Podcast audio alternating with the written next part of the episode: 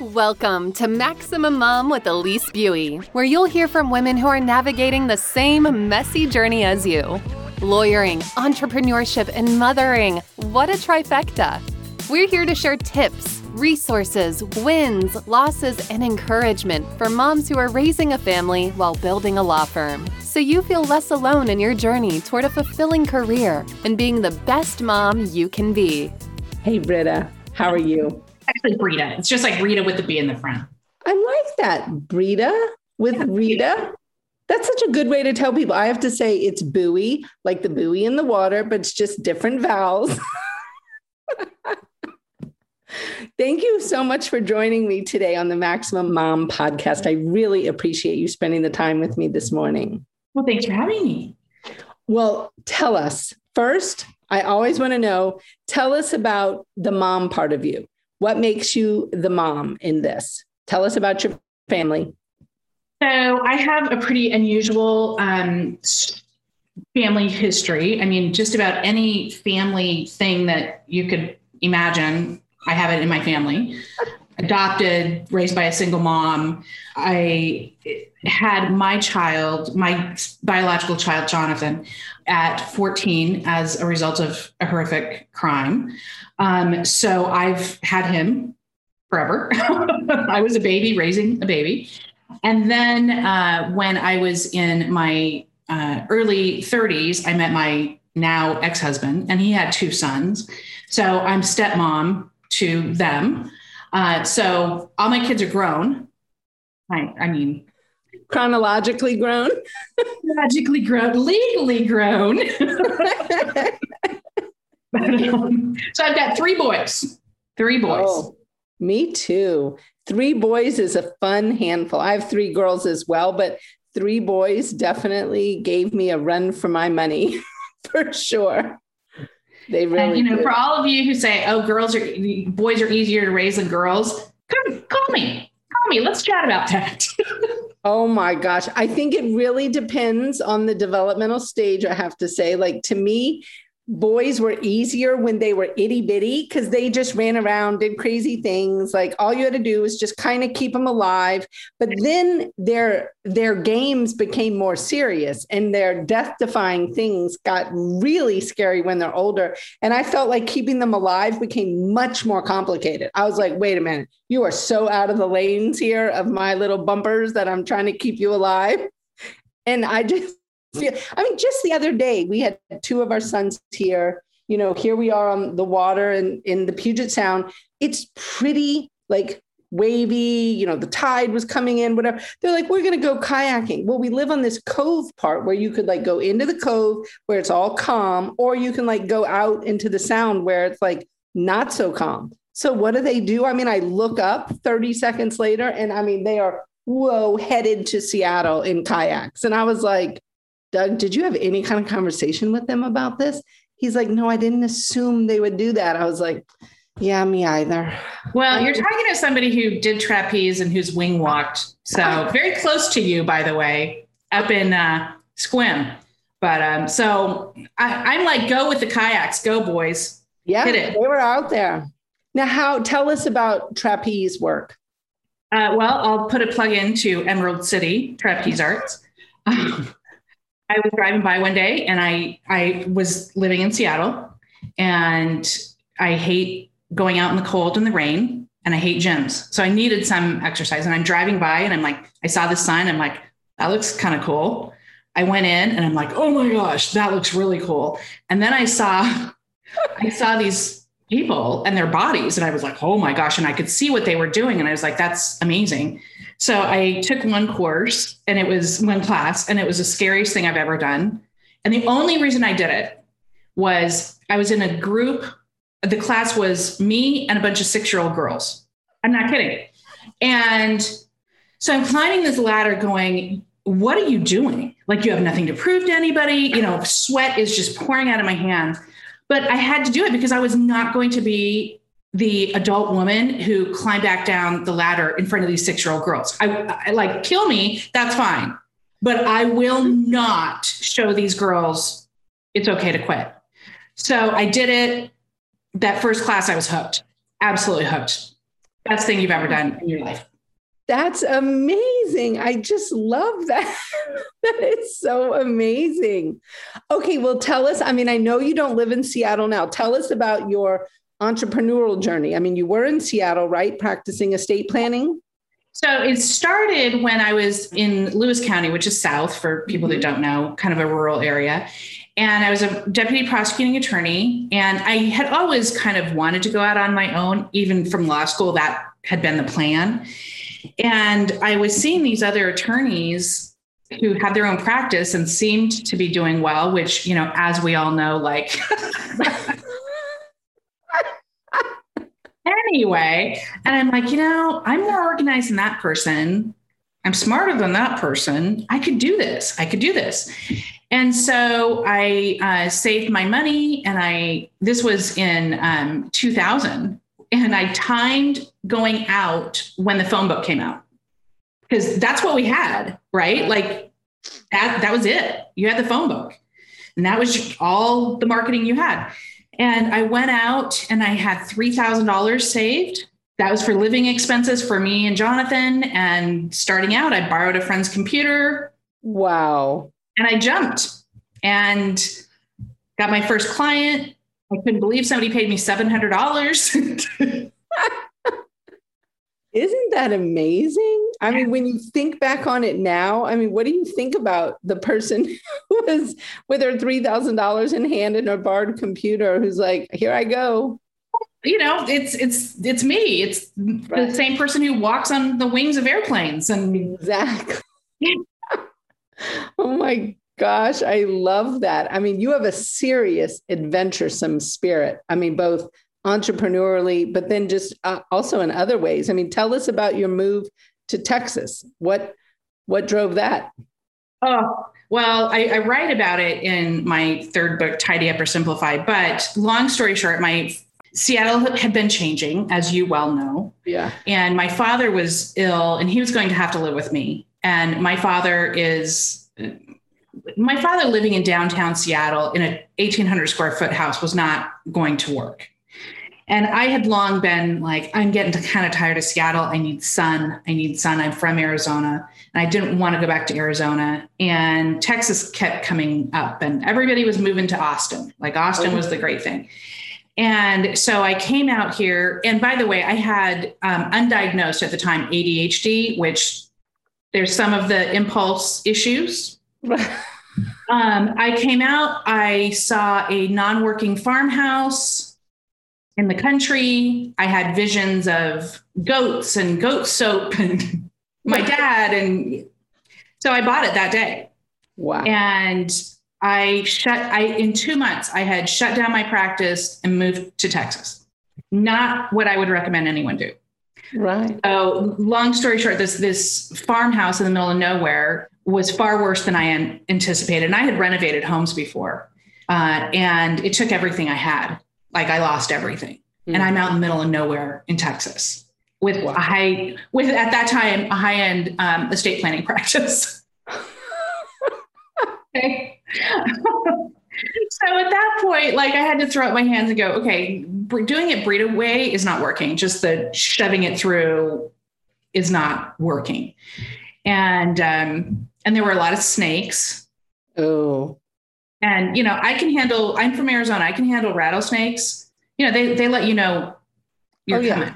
Copperheads don't. They don't. I was dealing with scorpions at least once a week. I mean, it's just a nightmare. So I sold the, I sold the house and uh, moved to Austin and started writing.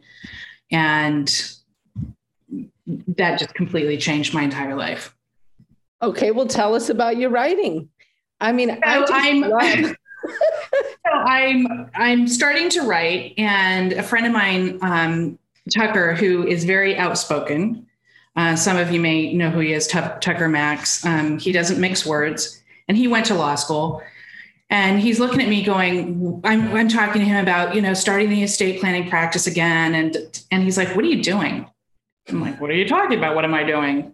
He's like, "You're bored out of your head. Why don't you do what you want to do?"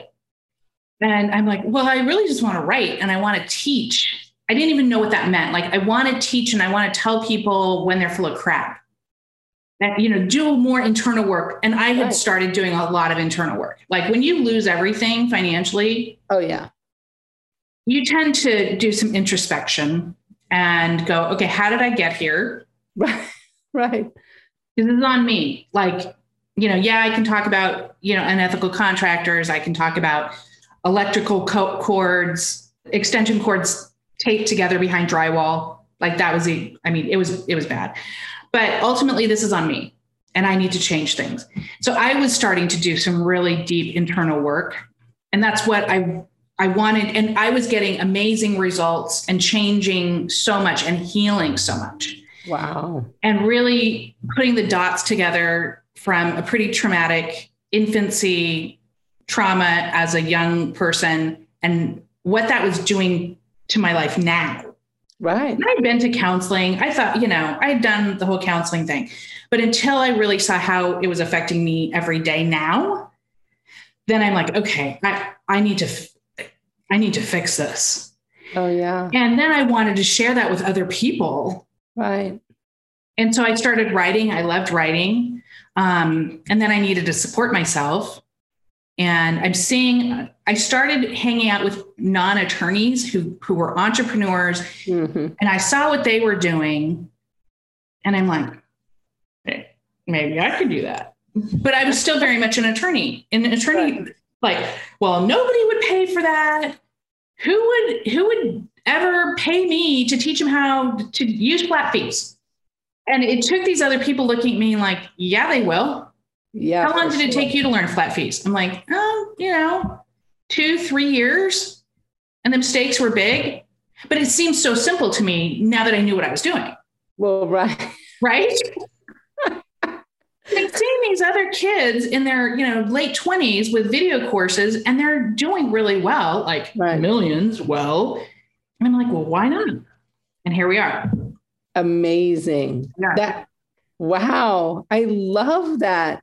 I mean, you, when you talk though about the trauma in your body and its impact on you, you know, now or, you know, in your recent past, I mean, that is such an important thing, I think. And because I think so many of us just don't realize how much trauma lives out in our bodies, in our oh. decisions, in our thoughts, in our reaction. I mean, just I in have to all- laugh. I have to laugh because I, I'll tell you, I've in the last three years, I have done such amazing internal work with uh, amazing coaches, with plant medicine, uh, with some stuff that if you would have told me I would be doing, I would have laughed in your face, like some energy work that like beyond woo woo stuff, right?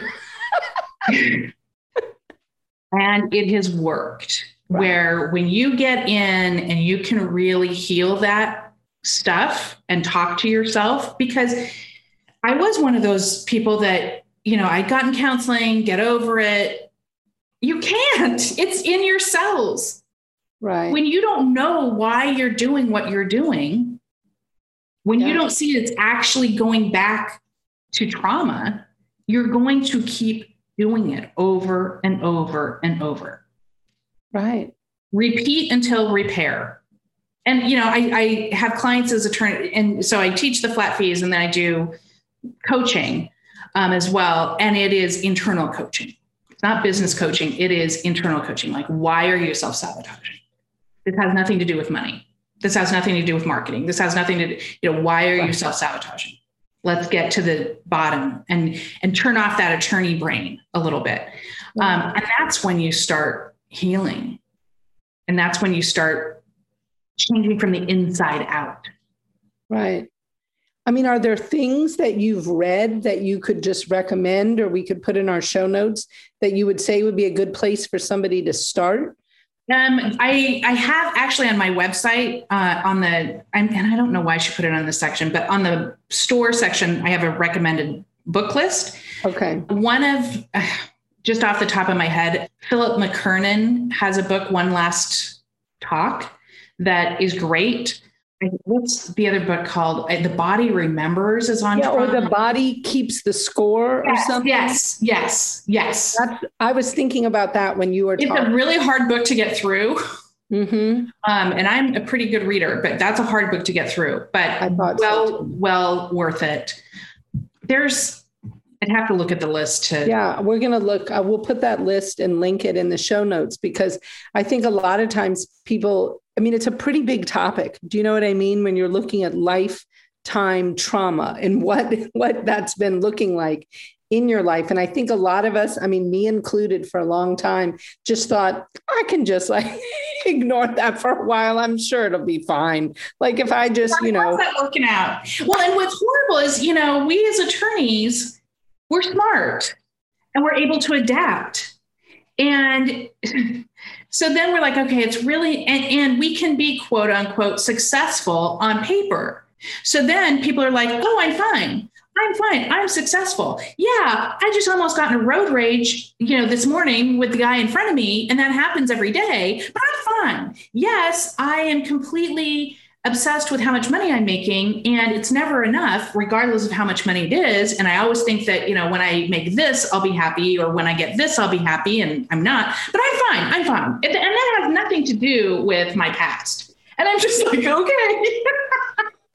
It's so true. I mean you just nailed it. I mean I, I see that and I've seen it in myself. I mean so I am 100% like turn the mirror on myself it is a real thing. And I mean, I know for me, it was such a thing of just being like, I couldn't deal with whatever my own issues were or whatever the trauma was. And if ever there was a sad emotion, I don't do sad really good. So I was just like, well, I'll just like flip that over and I'll just maybe I'll start a new business over here and that'll keep me occupied for a while because I don't want to do tears.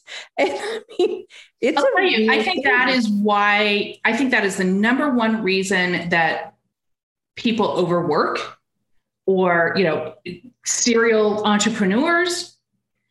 It is to or, or renovate homes you know whatever. It is to distract you because when you're quiet that's when the feelings come up and we don't want the feelings. We and don't. so, you know, race race race race race so we don't have to feel the feelings and it, only when you feel those feelings it's you know it's like anything else. It's like a sliver you know? Every, it's it's fine. Every once in a while i hit it and i'm like oh but it's fine. And it's going to suck to dig that out for like three seconds. And then it starts to heal and you can move on. Right. But yeah, absolutely. All of I have I talked to a female attorney who didn't understand why she wasn't making the money that she was making, that she wanted to make. And she wanted to make a lot every year, like a lot. And the first thing I do is, okay, let's let's talk about why. Right. Why you want to make, you know, millions of dollars. Which sounds like a ridiculous question like well, I'm supposed to want that. Everybody wants that. That's how we get happy. That's how we get, you know. Well, when I kept digging and kept digging and kept digging and kept digging, she felt responsible for supporting her entire family. Right. Well, what if that's not true? Hmm. You know, what if you don't have, what if you can have, what, what if what you really want, what your soul really wants, not your brain, your soul is simple. Right. What if you only had to make, you know, I don't know, I'm half a million a year instead of 3 million a year. Right. But if you have this, I have to do this, or I have to look this way, or I have to have this to be happy. You know, how's that? How's that working out? Are you happy yet? It's such, I mean, this is like, I think one of these conversations that, I mean, we need to have like every day because I think this is such a real thing. And I mean, I know for me, it's something I struggle with as my firm has grown and it keeps growing. And, you know, we get more clients, then my team gets stressed. So I'm like, okay, I'll hire another attorney. And, but then I'm like, whoa, okay. I mean, because I struggle with what is all that doing to the culture of my office. Like, I mean, I am such a firm believer in a positive firm culture. And I mean, so much of what I do is I want my law firm to not suck to work in. Like, I want people to be happy. I want them to have support, to feel supported, to support each other, you know, to get per- professional and personal development. I mean, I do everything I can to just pour into my team so they pour into our clients. But when I literally look at those like growth plans, you know, and it's like, okay, Elise, let's look at, you know, your 2021 or 2022 growth plan. I'm like, how am I pouring into that many people? Like, there's only so much right. of me to go around. Well, you know, there's nothing against growth if it's purposeful and you, you understand why. about it. Yeah. But to grow for the sake of growing. Right. I mean, and I think that that is the story of so many of us, you know, just growing for the sake of growing and not really considering what we're growing, why we're growing, why what will our growth do to our clients? What will our growth do to the area of practice we're doing? You know, how will it all come together? I mean, and, because- and really, what is your why? I mean, I re- I did the empire growth thing. You know, when I I'd been out for I don't know four or five years maybe at the time, and I had Class A on the water office space I had, I'll never forget when I bought my brand new solid wood 10 person conference table with leather chairs. Like, oh, I mean, we were going to be the best firm in Olympia. We absolutely had the nicest office. I was so proud of it. And when I look back at what I was trying to do, it was trying, it was trying to heal that old wound yeah. I'm not going to be a poor little girl. I'm not going to be a poor white trash little girl that is a teenage mom. Look, I have this conference table. Right. Look, I'm driving a Mercedes. Look, I have silk drapes. I had I was serving clients in Olympia, Washington on Tiffany teacups. Right. Okay. I had more money coming in than I had ever dreamed of. And I remember my accountant had gone through taxes for the last year, more money than I ever could imagine. And I had to look to see if I could buy gas to get home. Like it was all going out again. Right. I wasn't keeping any of it. And there was a reason I wasn't keeping any of it. Oh yeah. And it had nothing to do with what the numbers were. It was I it was all internal. It totally. wasn't safe for me to keep it. It wasn't okay for me to keep it. Going back to trauma. I mean, it's a real, I think that is such a, a vicious cycle of worthiness and whether or not you know, we can develop generational wealth and somehow feel like that's okay. And we don't have to buy all the things that go along with it. You know, we can, I mean, there's so much in this. I mean, I'm fascinated by this. Like, this is an area that I have really been kind of grappling with. I mean, you know, just I have all these kids and, you know, their dad doesn't really participate in the finances. So I've been the person. And so when I look out and now they're all getting older, I mean, I just have one left at home. He's a senior going off to college. So in my mind, I'm like, okay, I've got one more college tuition. But then I start thinking, well, then I should save for grandchildren. Then I should do this. And then I am like, wait a minute, why? Like nobody did that for you, you know? And is that going to hurt? And, I, help people or harm people. Exactly. I mean, I practiced estate planning for for many years, and one of the things that I really worked with my clients on was, and some of these individuals were, you know, the CFO of some of the big guys up there, right. like huge money. Right.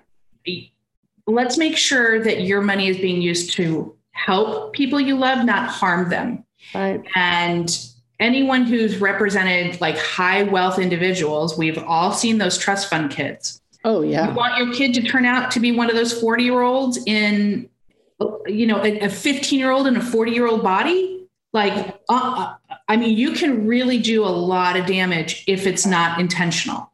Right.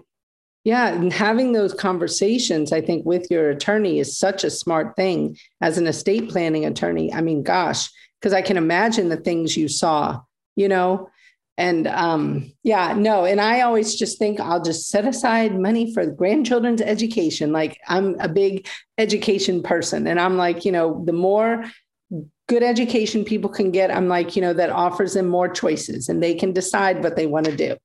But i mean just the reality of thinking about that it's like I, I don't have to do that you know? I can cut my my earnings way back and and do you know nothing i mean i could be floating around in a kayak to seattle right. on the waves well, what's interesting uh, about that is I have uh, one client who was struggling to make money, and there was no legitimate reason why. And I mean, she was really struggling to like subsistence level, and she had a teenage daughter. And so I'm like, can we do some deep dives here? Okay. So, which are scary because then you're going to have to feel crap, right? Right. And she said that part of her financial issues were that she was spending so much for her daughter's extracurricular activities. Okay, well, why are we doing that? Well, education's important and she could get a partial scholarship and blah, blah, blah, blah, blah. Okay, well, she'd actually gotten into college. Okay, so the underlying assumption is that she gets out of college and she will what does that mean? Well, she'll have choices and she'll be financially independent. Da, da, da, da. I'm like, okay, is that true? Right. Well, this this client's backstory was that her parents had put a ton of money into her education, and here she was, a lawyer, barely paying a very basic mortgage. Wow. I'm like, you know, is that true? That assumption didn't work with you. I said, aren't you doing the same thing that your parents did? you know, mind blown of yes and I'm not saying, you know, don't pay for your kids' extracurricular, you know. Sure. And I'm like, so what would be bad if you made 200,000, 300,000, whatever? What would be bad about that? Well, nothing. Well, then why aren't you doing it? You're fully capable. Then why aren't you doing it? Don't give me economy. Don't give me COVID. Don't give me any of that crap. What would happen in your life actually if you were to make that money? What would be bad about that? Tell me about a Thanksgiving. Tell me about a Christmas well, my sister would like, oh, must be nice to make so much money. She already says that now. Here we go. Now I know that I'm like onto something. So now I'm like really wow diving deep. Yeah. It the long and the short of it was it wasn't safe for her to make money because her family was going to give her so much shit about it. Wow. Once she got that, then you can address it. But she had no clue. She had no clue that that was even under under there. Because we all, I mean, we have these barriers all of the time. And if we don't know they're there, you're going to self sabotage every single time. Isn't that fascinating? It is so fascinating. I find it just fascinating. I do and love all. Oh, you know, we think that we're so logical and we're so full of crap. We're oh, so yeah. full of crap we think that we don't have, you know, we know we have issues, but we're smart. We're, we're going to outsmart our issues. Right. right. Oh, yeah. That is big time what we think. yeah, that doesn't really work so good. well, tell us a little bit about your flat fee work and coaching. I mean, what give us the you know the short synopsis of what does flat fees look like? How i mean how did they revolutionize your estate planning practice? I mean i know you're just i was actually doing family law when i started flat fees. Um, mm, i knew serious. I i knew that the hourly was not good for me and i tracked my time. Sure. Like religiously.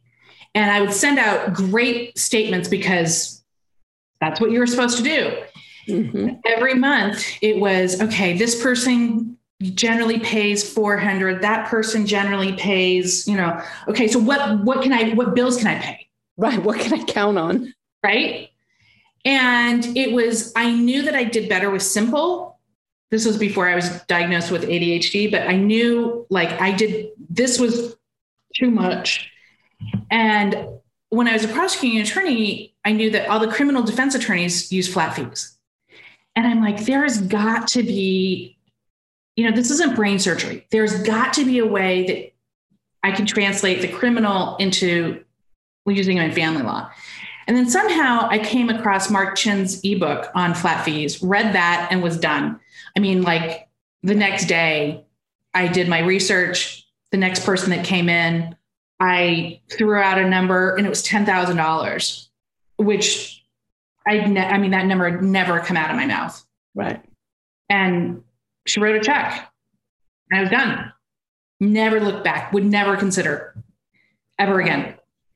So that's how I started. So my work now is I coach attorneys on the, the mechanics of flat fees, how to set the fee, how to do it ethically, what to do when, you know, all of the concerns that attorneys have, which are overblown, completely overblown, by the way. Um, but really, most of the work is deconstructing our attorney brain right. so that we think like normal people mm-hmm. and get through the fear. Right. Get through the fear of flat fees. Um, you know, this is how we buy everything every single day. Right. And only attorneys can overcomplicate the most simple of transactions.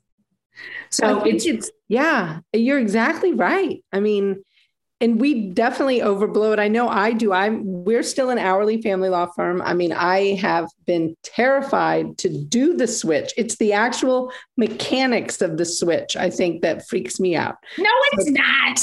No, you don't think? You think it's the whole thing? You're overcomplicating this. Hmm. It's so simple, it's almost scary in that if you kind of admitted how to yourself how simple it was, then you're like, well, crap, I should have been doing this, you know, 10 years ago. Right. Right. So we make it more than it is. Well, so somebody like me who's, you know, running an office with, I don't even know how many cases we have 350, 400 ongoing cases. Like, w- do you recommend we just start with the new and we keep everyone else on the the old plan? It depends. Okay. I'm an attorney. What did you think I was going to say? Yeah, exactly. So definitely any new. And I know that some attorneys are tempted to like, well, just start out with the simple one, simple ones, and you know, jump in the pool or don't. Like, come on, you know, get out on that airplane wing. Come on, wimp. You're making it harder than it is. So, absolutely, any new ones start. And then go through and see where you are in the case. You know, if you're a month from wrapping it up, just, you know, no, of course not. Just finish it out. But if you are like, okay, we're, we just got through like temporary orders or something, and we're going to set mediation, you know, for two, three months. I mean, normal numbers, not COVID numbers, you know, then go to your client. Yeah. When clients, I mean, clients understand flat fees. And once they understand, they love them, unless the client thinks that they're going, and some clients do, they think that they can somehow artificially reduce the workload. So hourly would be better, which that doesn't work, but they understand flat fees. Right. They love them. So then give them them a choice. certainty. I think so many clients love the certainty. I mean, I know, like you mentioned, sending out invoices. I mean, there's certain people I send invoice to, and I literally am like, I don't even want to hit send. You know, like we've been doing all this work. I mean, it's a big old invoice. And and I know that I'm going to get, you know, questions or I'm going to get whatever. But and I think to myself, if they just knew up front what all this was, it would be such a different. But they, oh, yeah. If they knew, here's here's what I'll say on that. Number one, how would you want to buy it? So if I'm selling you this calculator, and I say, Lisa, you can buy this for five dollars, or you can buy it anywhere from one dollar to ten dollars. And we're not, you're not going to know. We're just going to throw numbers in a hat and pick them out. First of all, you'd look at me like I was crazy, right? And how do you want to buy the calculator?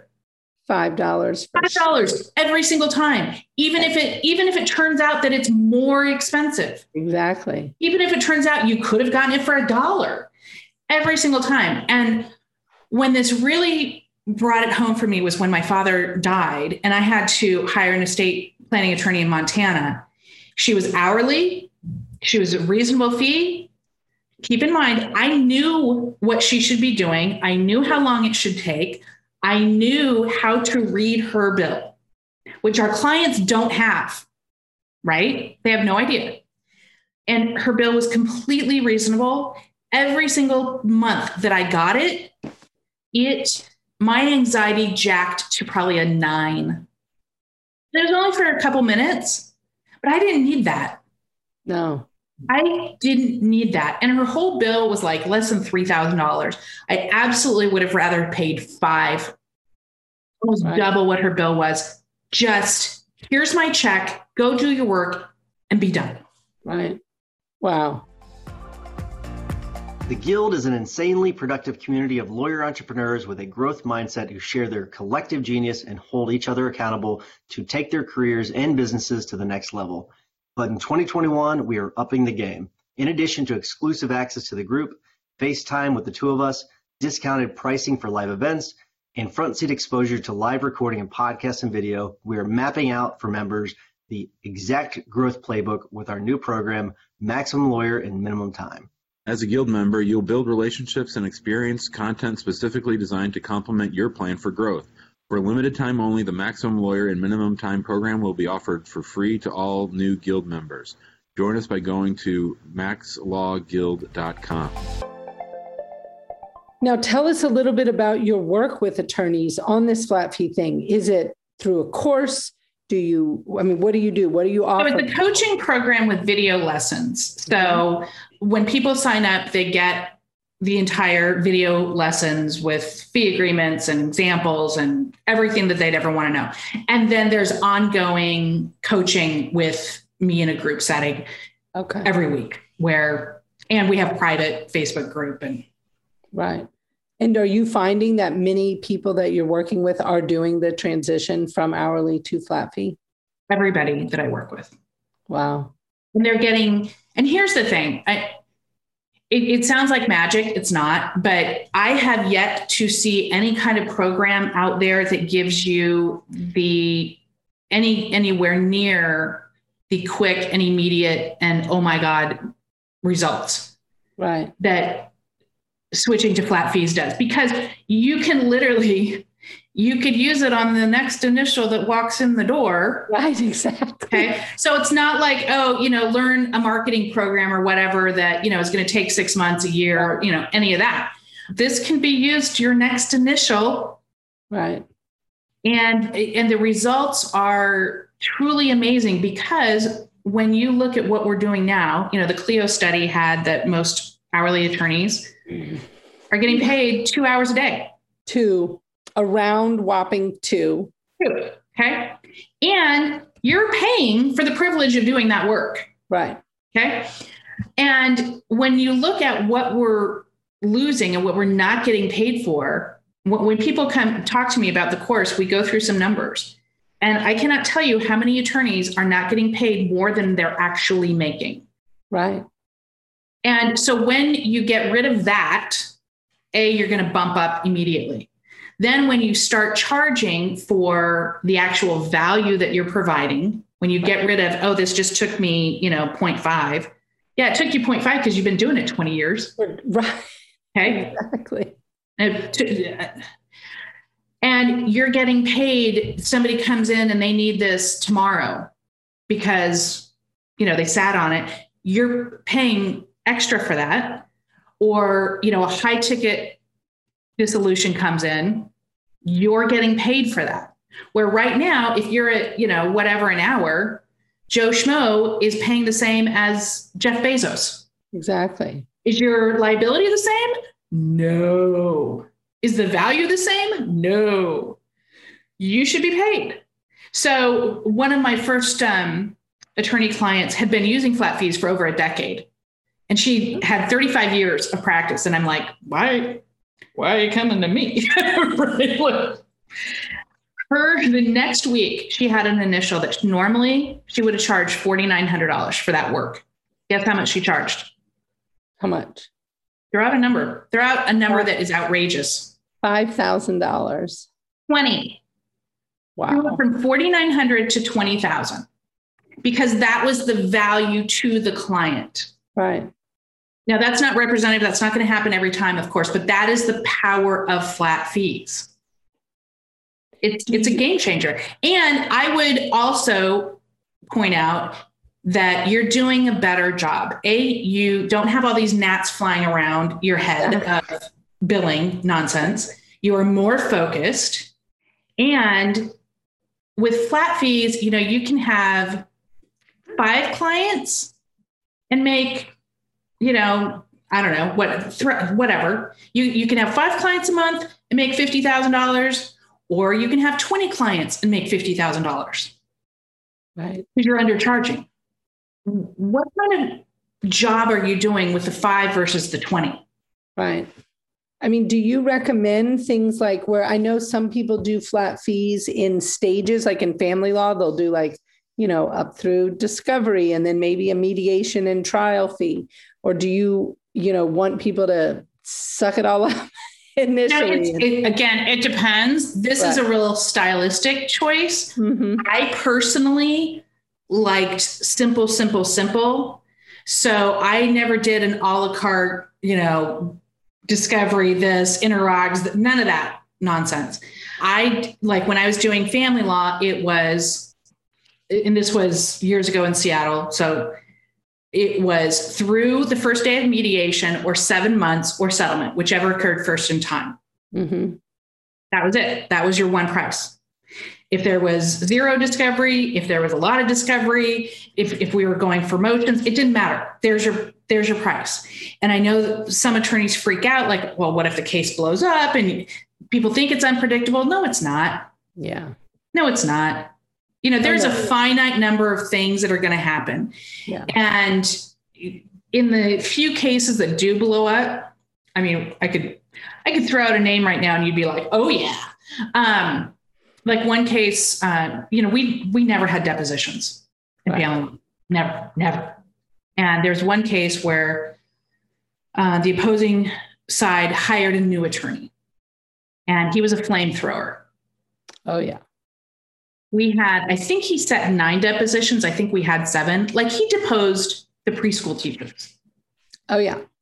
Oh, I got subpoenaed recently in a case as a guardian ad litem to to a deposition, and it was kind of funny timing because my ex-husband i mean sad but he had a heart attack that day so i could not go to the deposition i needed to bring my son to the hospital to see his dad i call this attorney and i'm like you know i'm on the way to the hospital he's like well no you're not like you have a deposition i'm not i'm like excuse me and he was like how do i know that you're telling the truth i was like uh, you don't like i mean but Obviously, I am. I'm an officer of the court and I'm not giving you any kind of shit about this.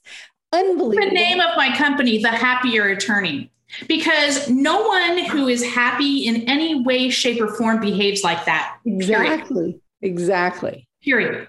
Yeah. So in the case that does blow up, the thing is, you don't care.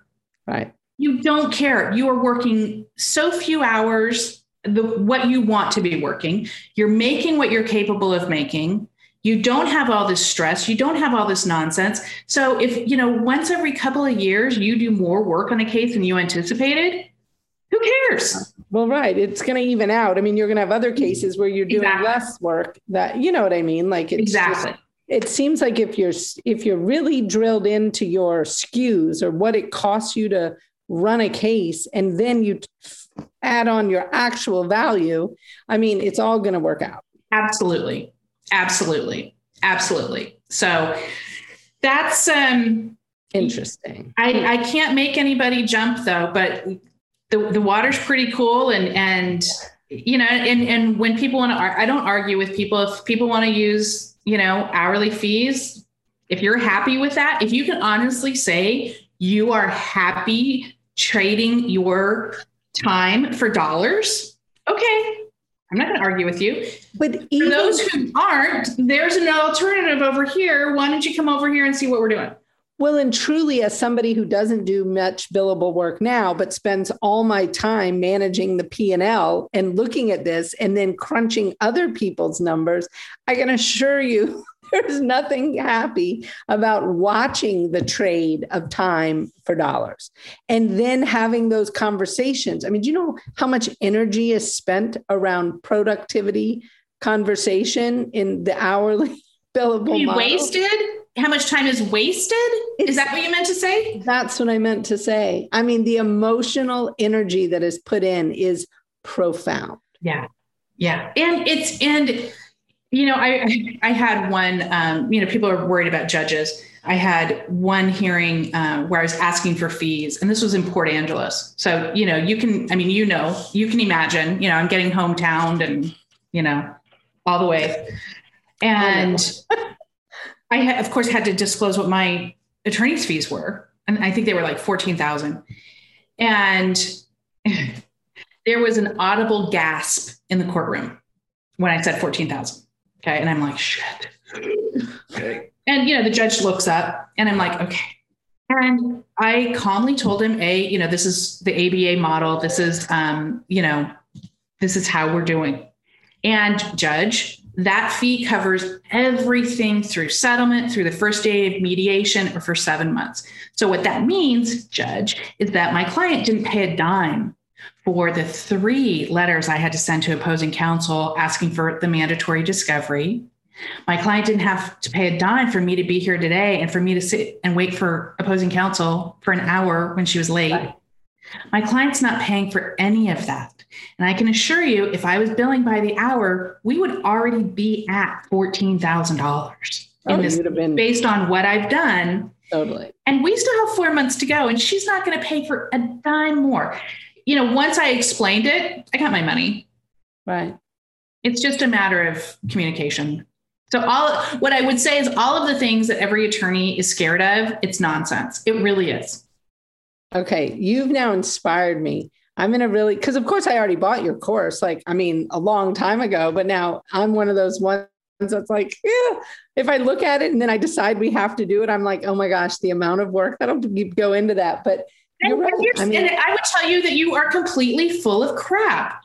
That's just yep. fear. That is just oh, all completely. of BS that we tell ourselves. You know, it's the same reason that I, I used to run. I used to run marathons. Well, you and, run now. I saw. Well, I just started again. I okay, I just started again. I love that. You know, all of the time that I wasn't running, when I really, I mean, I, I practice what I preach. I had to really sit down and go, okay, what is going on? Why are you? Why is there so much resistance here? Right. So much resistance. And I would come up with this and that, but really, what and, and I can tell when it's really resistant because it's like a five year old saying it. it was, it's going to be too hard. It's going to be too hard to start again. It's going to be miserable. And yeah, you know, when you start running again, that first month mm-hmm. is pretty miserable. I'm like, it's not that hard. It's not that hard. You're making it harder than it needs to be so you don't have to do it. And once I was like, you're right, I am making it harder than it needs to be so I don't have to do it. Then I started again. I love that. I so, you are you making this harder than it is so you don't have to do it? I'm afraid so. Both flat fees and running. You and I could chat.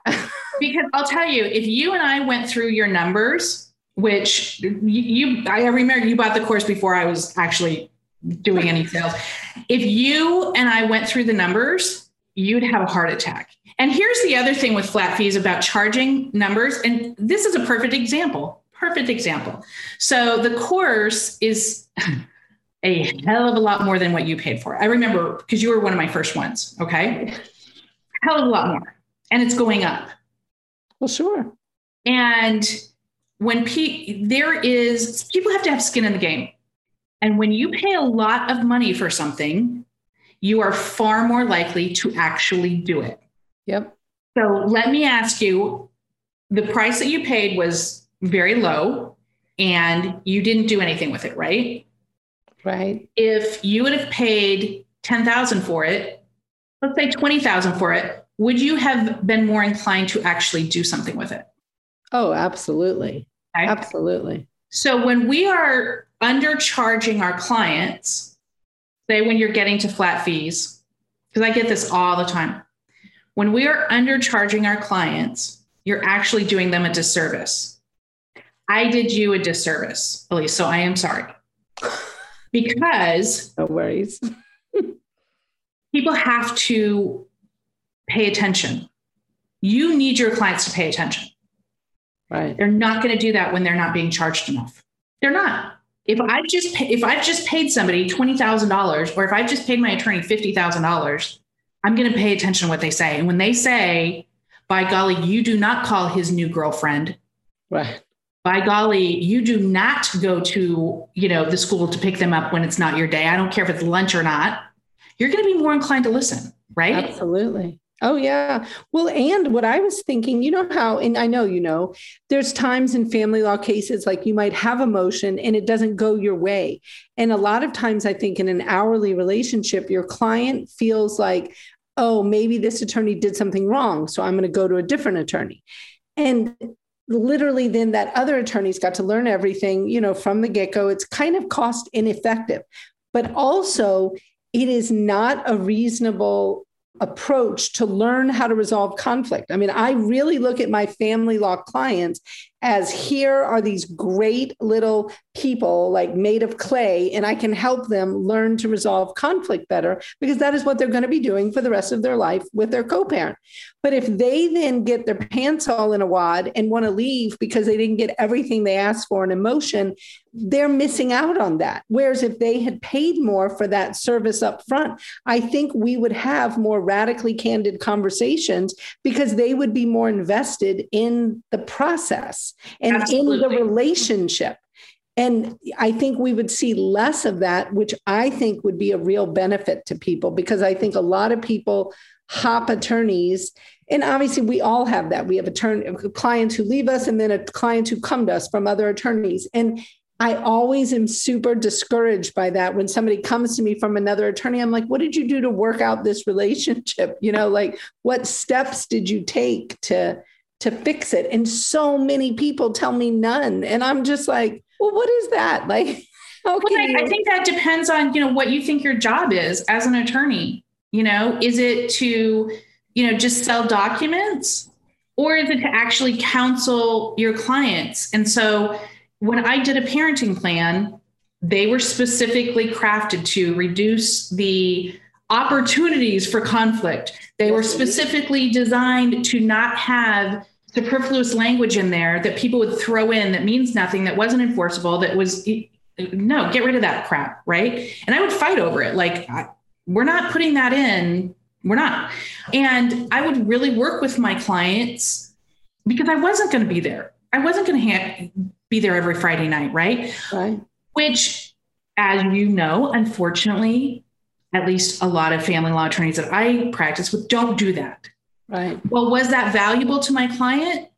Absolutely. Oh, yeah.